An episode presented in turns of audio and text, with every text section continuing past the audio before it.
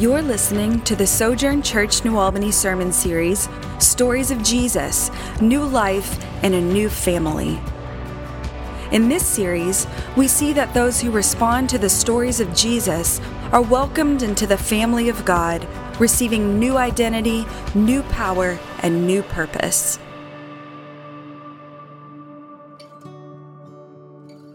So let's hear the word of the Lord together. As soon as Jesus heard the news, he left in a boat to a remote area to be alone. But the crowds heard where he was headed and followed on foot from many towns. Jesus saw the huge crowd as he stepped from the boat, and he had compassion on them and healed their sick. That evening, the disciples came to him and said, This is a remote place, and it's already getting late. Send the crowds away so they can go to the villages and buy food for themselves. But Jesus said, That isn't necessary. You feed them. But we have only five loaves of bread and two fish, they answered. Bring them here, he said. Then he told the people to sit down on the grass. Jesus took the five loaves and two fish, looked up toward heaven, and blessed them. Then, breaking the loaves into pieces, he gave the bread to the disciples, who distributed it to the people. They all ate as much as they wanted, and afterward, the disciples picked up 12 baskets of leftovers. About 5,000 men were fed that day, in addition to all the women and children. This is the word of the Lord. Thanks be to God. You may be seated. Good morning, Sojourn. Peace be with you. It's good to see you all. My name is Jonah. Uh, I'm one of the pastors here. If you're visiting with us, welcome. So I was thinking about this text. A lot happening here. Uh, and one of the questions that I've been wrestling with, or I guess thinking about in my own life, is um, the difference between what we think we want and what we really need. Have you ever noticed that difference in yourself? When you really wanted something and you got it and it turned out to be different than what you were expecting. Uh, you really thought you needed something and then maybe you got it or you chased it and it had the opposite effect. Sometimes this is easier to see in uh, children and little kids, like if you've got toddlers at home. Um, I don't know what y'all call it in your parenting. At our home, we call it overtired, which then graduates to fussy, um, and then it gets nasty. Overtired is when they're too tired, right? They've done too much for too long, and that's usually when they're fussing then at 9:30 at night saying what they really need in life is two more bananas and a chocolate milk. And it's like what you really need is to go to sleep or whatever it is. You know, they they have kind of irrational thoughts and desires. Um, they're really certain they need one thing, and the wiser older parent knows, no, that's not actually what you need right now.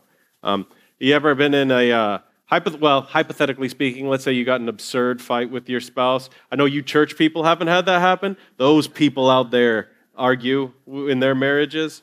Um, but you can imagine maybe you've had an argument uh, that's totally ridiculous and it ends with you on the couch, your spouse is in the bedroom, and you're kind of scratching your head wondering why you got so upset over pillowcases.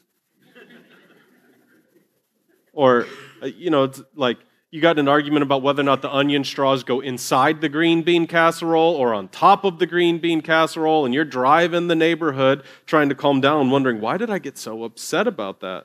You've had that kind of experience? Sorry, don't, shouldn't have crowd participation that question. Yeah. Maybe after you, you calmed down, you realized that the fight wasn't about the pillow covers. It wasn't about the onion straws or whatever the presenting issue was. There was something that you thought you wanted, but it was about a deeper need that you, you probably weren't even aware of. There was a longing that you had that you maybe couldn't name, and it was showing up in your concern over, you know, even, maybe even trivial things. It's so important for us to understand what it is that we really desire. If we can name our needs, if we can name our desires, it can really change everything. At the heart of this story that, uh, that Sarah read for us, uh, it's not a story about miracles or picnics. It's a story about a God who knows what it is that we really need. And at least for the people in this story, it's very different than what they wanted. This miracle, the feeding of the 5,000, it's the only miracle that's recorded in all four of the Gospels. There's something uniquely important here, and it's worth paying attention to.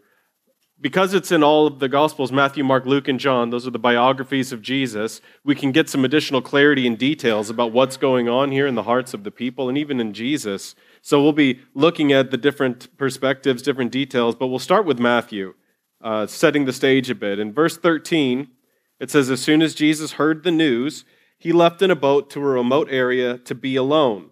But the crowds heard where he was headed and followed on foot from many towns.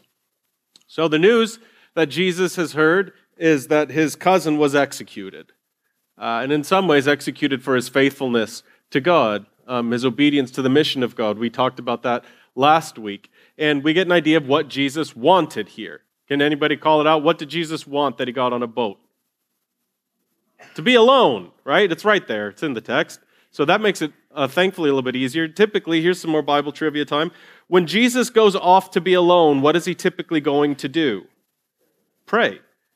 So that should be a little bit of a lesson for us. I don't think that's the only way to pray, but you know, Jesus wanted to be alone to pray. We don't know exactly what he wanted to pray about. I think there's some fair human speculation we can do. The fact that he's doing this in response to one of his family members being killed. Maybe he was uh, scared and discouraged. Uh, maybe he was just sad. Maybe he was tired, been a long couple of years. Over and over, you'll see Jesus in hard times or in exhausting times goes away to be alone. Um, presence heals pain, is one of the lessons I think Jesus is showing us. The presence of God heals pain. And you, some of you know this because something awful has happened and you got an answer or even an apology. You ever waited years for an apology and it came and it did nothing for your anger? It did nothing for your bitterness or, or resentment. The presence of God heals pain. I think that's what Jesus wanted. He wanted to get alone so he could be with his Father and experience some refreshment. But the crowds followed him. We know what Jesus wanted. What did they want? Why are these crowds following him? Okay, so if we go to Mark's gospel, we get an interesting verse. Mark chapter 6, it says Jesus looked at them and he had compassion on them because they were like sheep without a shepherd. Now, sheep without a shepherd, especially if you don't read the Old Testament a lot, here's another instance. I'm not going to make you crowd participate. I'm assuming most of you are not Old Testament people. Do that. Do with that what you will. Uh, there's a whole, you know, 60% of your Bible you could spend some more time with.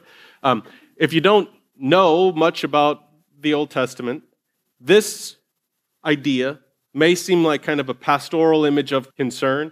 Like they'll be like a sheep that's just lost out in the woods, all alone and sad, or something like that. You know, it's, it's kind of an affectionate image of a caring God. Uh, this is a quote from the Old Testament, which, if you were really familiar with the Old Testament, you might catch it. It's from the end of Numbers chapter 27, or sorry, the Numbers chapter 27, the end of Moses' life when God, after all these years of wandering in the wilderness, God informs Moses because of his leadership failures, he is going to be excluded from the promised land. Moses doesn't get to go into the promised land. And he tells Moses, You're going to die before we get there. And Moses prays to God that they, uh, the people of Israel, would be given a military, political ruler, or else they will be like sheep without a shepherd. This phrase, sheep without a shepherd, is an Old Testament term for people who have no military or political power, uh, no military um, leader to defend them and fight for them, and no p- politician to govern their systems. Jesus is looking at this crowd and he has compassion on them because they want what Moses wanted. They wanted a military, political leader. They wanted revolution and overthrow. And if you think I'm pushing it, you can go to John's gospel and look at what Jesus says there, or what we learn about Jesus. Jesus, knowing they intended to make him king by force, withdrew again to a mountain by himself. He sees what did they want? We want Jesus for president. We want Jesus to lead the country. We want Jesus to come and overthrow Rome. Think about why these people are out in the middle of nowhere. Who lives in the middle of nowhere?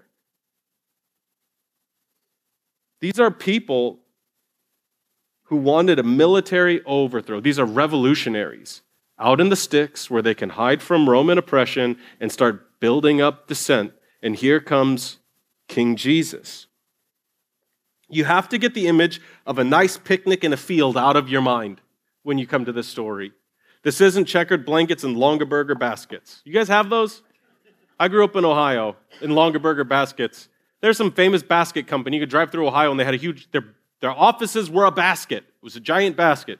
Then, you know, like this just nice, sweet image of the red and white checkered blankets and our meat and cheese spread, and we're out just to listen to Jesus preach. Like, that is not what's happening at all. These are revolutionaries who have walked to a desolate area to start a revolution. Matthew says Jesus sees the crowds, and his first move, having compassion on them, seeing that they're sheep without a shepherd, knowing they wanted to make him king by force, he starts healing them. And generally speaking, in life, we're pro healing, most of us. So maybe if you're there, you're thinking Jesus is healing all of these people to get the troops healthy. We got to heal the, heal the troops so that we'll have a healthier army so that we can go storm Jerusalem and then Rome and then the world. Well, Mark says after the healing, Jesus began teaching them many things. He doesn't give them battle preparations, he starts preaching the gospel to them. We're getting healing and teaching instead of war planning. And you could maybe tolerate if this was like the intro to the day, this was the intro to the rally, or like maybe you went to a music festival and the first band is not really your style, but you know you're going to have a whole day of your band after that. This goes on for the whole day, healing and preaching. And the grand finale, the climax of the day, is Jesus gives them bread we'll get to that miracle, but you got to see the disconnect. What the crowds wanted and what they were given were wildly different because the crowds did not know what they needed. They probably wanted something really good, you know, like to be free from oppression. That's a good human desire. You were not made for oppression, you were not made for tyranny. They wanted freedom from the pain of oppression. And that's a good desire. God just had a different path forward than what they were wanting. They wanted a king, and they received a teacher. They, they wanted to hurt people, and instead were healed. They wanted swords, and they were given bread. One of the reasons I think it's so important for us to be able to, to get a little bit of clarity on what we need and what we really want is because I just, I just don't think you can be free if you don't know what you need. The human soul will find a way to get what it truly needs. Whether or not we're consciously aware of that or thinking about that, it's, it's human and we will be driven to that. So, to be human means there's some kind of scratch you're always trying to itch. There's some kind of deep pain that seems just out of reach. Your soul, made in the image of God, was not made for this kind of pain. So you'll have a vague sense that maybe you could be healed, or maybe it shouldn't be this way. Have you ever wondered why the sense of unfairness is universal? Why something can happen and people will say, that's not fair. There's something inside of us that knows when things are off, but if we can't name it or define it, we just start chasing after solutions to heal our pain. And it will become an experience like putting water in a bucket with a hole in it. You guys remember that song? There's a hole in the bucket, dear Liza? You keep filling it and filling it and filling it. Some of you are so, so tired right now because you've been filling that bucket over and over and over. And the itch hasn't gone away, the pain hasn't gone away. And honestly, I don't care what your religious background is, I don't care what your worldview is. Everybody has that longing for a cure, for satisfaction. In college, I studied philosophy at a large public school, public state school, and just to say, like, studying philosophy as a conservative Christian, I was the only one in the department. It was really strange. Um, and I got to spend a lot of time with this French existentialist philosopher named Jean Paul Sartre. Anybody ever read that guy? Really? I'm sorry. Oh, yeah, it makes sense. Yeah, you, but I'm really, if you could read it for like intellectual curiosity, I guess, but it's some brutal reading. Um, he was the father of, I don't know if the father, but he was one of the first guys to talk about this, this belief system that became known as existentialism. And that's basically, if you've ever heard the phrase like, this is my truth, or it's, if it's true for you, that's okay. If it's good for you, it's good for you. You do your truth, I'll do my truth. That's kind of existentialism in a nutshell. You get to decide what's true for you as long as it's okay that they get to decide what's true for them. And this was Sartre's deal. He was a rabid atheist. Um, he was kind of like, there is no God and I hate him kind of a guy, though. He lived in a, kind of constant war with this longing for God. And he, he ended up committing suicide at the end of his life over some of these wrestlings. Um, he's got this wild quote that I think so perfectly displays the irresistible hunger we have for something more. So at the end of his life, towards the end, he said that God does not exist, I cannot deny. That my whole being cries out for God, I cannot forget. So he had made a decision God doesn't exist, none of this matters. And he wrestled with everything in him, crying out for something bigger, larger, more satisfying. that's the itch. That's the hunger. He could make a mental assertion that God doesn't exist, and it didn't change the longing of his soul to find its rest in God. He's not free when he's living that way. How do you know? Well, you can just look at how he ended his life at the end. He could not escape the realities of the pain that he was facing. If you do not know what you need, you'll be drug along all of these different roads in life and you will find yourself in crazy places. You are not free if you don't know what you need. Even if you get the revolution that you want, even if you get the king on the throne that you want. So, to these crowds who are hungry for revolution and to make Jesus a military political ruler, he preaches the gospel to them. To crowds hungry for violence, he gives bread. And I, again, maybe just because of some of the distance culturally, we miss how significant that is. Anybody else scared of bread here? I'm because of carbohydrates, not because of like the bread monster, right? Thank you. If I eat a, it takes me three or four days to recover from a piece of toast emotionally. You know, when I get a piece of food, I immediately go to nutrition facts and right to the carbs. For us, carbs are scary, they're threatening, but, but in that day, bread meant life. That's why at one point Jesus would say, I am the bread of life. For Jesus, for that culture, for that day, bread meant life. Jesus is meeting a deeper need here than the crowds even know they have, a need far deeper than simply dinner.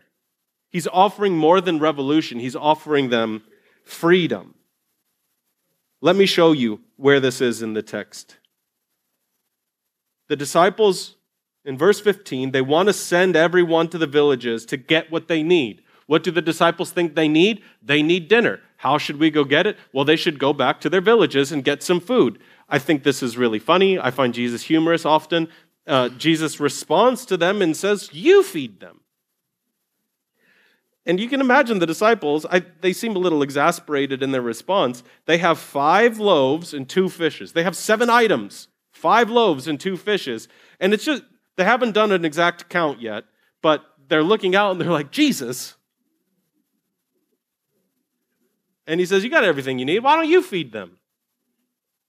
One commentator I read, I love this. He said, The lesson here is disciples should always count to eight.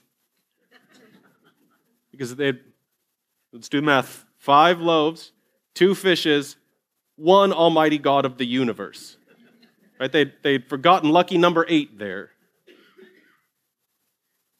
So, verse 19 Jesus took the five loaves and two fish looked up toward heaven, and blessed them. Then, breaking the loaves into pieces, he gave the bread to the disciples. Here's how I know this miracle is about more than dinner.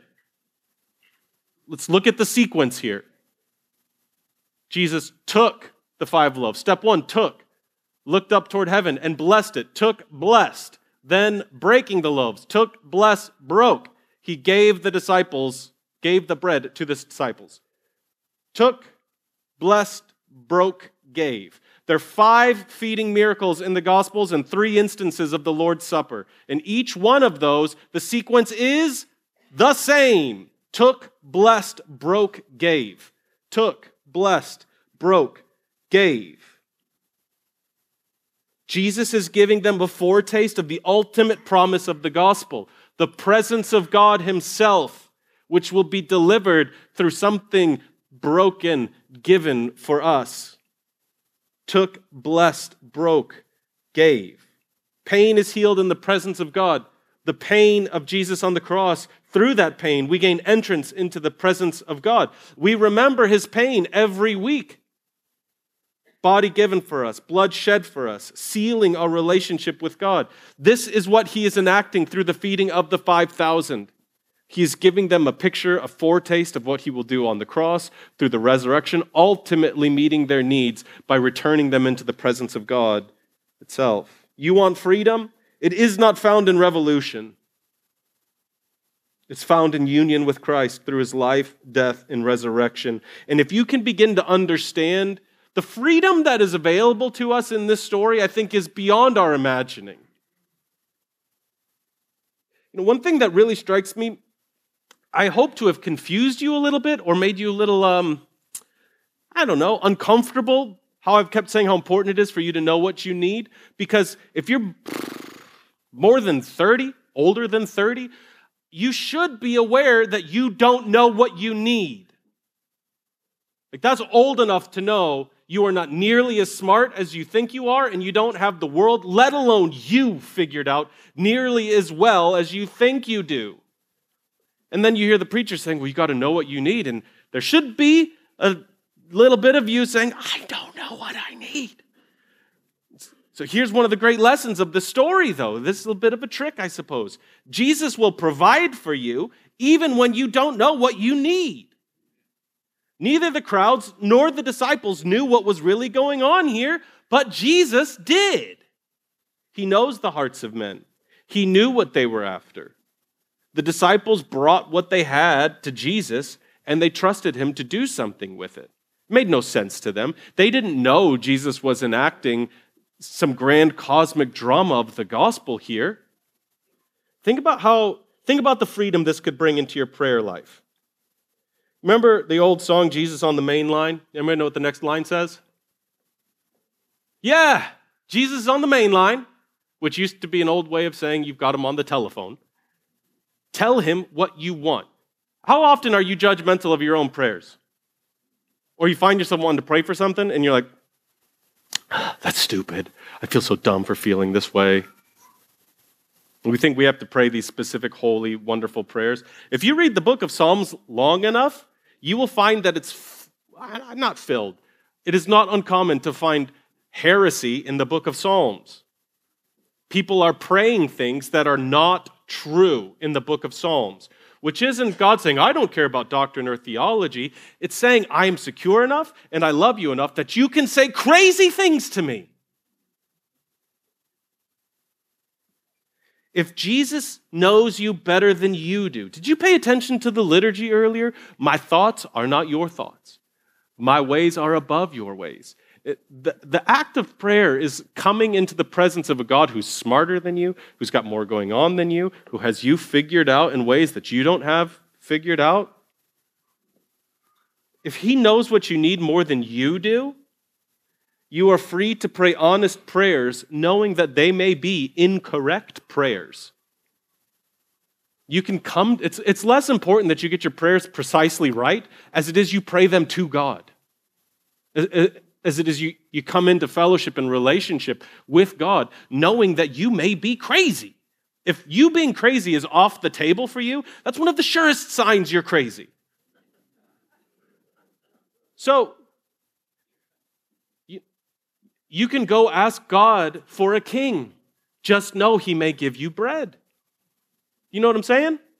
If God knows what you need, even when you don't, that means you are free to ask him for what you want and just take a dose of humility to know He may give you something that's quite a bit different than what you think you want. Uh, a good friend of ours, um, we partner with him through Sojourn Network, just wrote a book on prayer that's shockingly good. By shocking, me, it's like it's hard to write a good book about prayer. Uh, it's called The Possibility of Prayer. We had a bunch of copies. They all sold out. You can get them on Amazon. We'll have more next week. It's called The Possibility of Prayer by John Starke. It's easy to read, it's pastoral, it's encouraging, it's really, really helpful. if this idea of praying honestly, or you want to see more of how that plays out through the scriptures, like this is a fantastic resource for you to help you start praying more honest prayers and how to functionally live like you know God will provide for you. He will not leave you to go hungry. Jesus will give you what you need, even when you don't know what you need. Now, some of you, some of us, are afraid to bring our desires to God at all because we feel unimportant, or we think that He's got more important things to worry about than whatever our situation is. Maybe the honesty bit is, is easier for you, and it's harder for you just to believe that God would pay attention to you at all. Or, like, does He really care about my relationships? Does He really care about my job? He's running a universe, or I, I don't know. It's a common thought that I hear from time to time. Uh, I think this text is showing us the story that not only will God meet your needs, even if you don't know them. But there's also this sweet promise here that, that Jesus will not overlook you. So look with me at verse 21. Okay? I'm going to read it to you how I hear it. I, this is just how I hear it. You all, you can disagree with me if you want. The number of those who ate was about 5,000 men, besides women and children. Doesn't that feel just like a tad dismissive?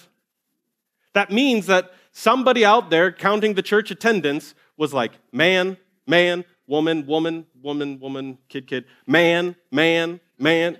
You know what I mean? Like they're intentionally skipping over these people. The, the women and the children were not counted because in that culture, women and children did not count. You see what I'm saying? Doesn't it sound cooler to be like 27,000 people ate food? but it's like 5,000 men ate food. So listen, the women and children were not counted, but they were fed. Do you see that? You see, even here, the tension between the cultural beliefs and the heart of God. The people didn't find them worth counting, but God found them worth feeding.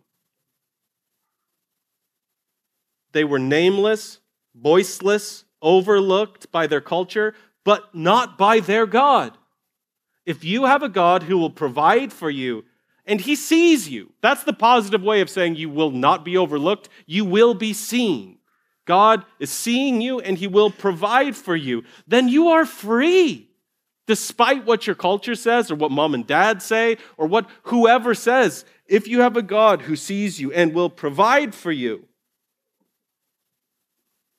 then you have the voice of the only one who truly matters saying, I love you, I'm with you, I see you, I provide for you. And you are unimaginably free.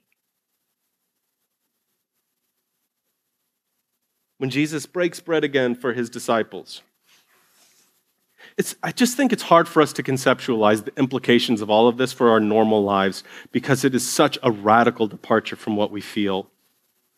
In verse 28, Jesus says, uh, of Matthew chapter 26. He says, This is my blood. He's holding up the cup, which confirms the covenant between God and his people. It is poured out as a sacrifice to forgive the sins of many. The, the itch, that longing that you have is for your soul to be reunited with God and for you to live as you were made to live. We cannot live that when we feel we're in a world of scarcity or when we're so terrified of proving ourselves or becoming impressive to other people.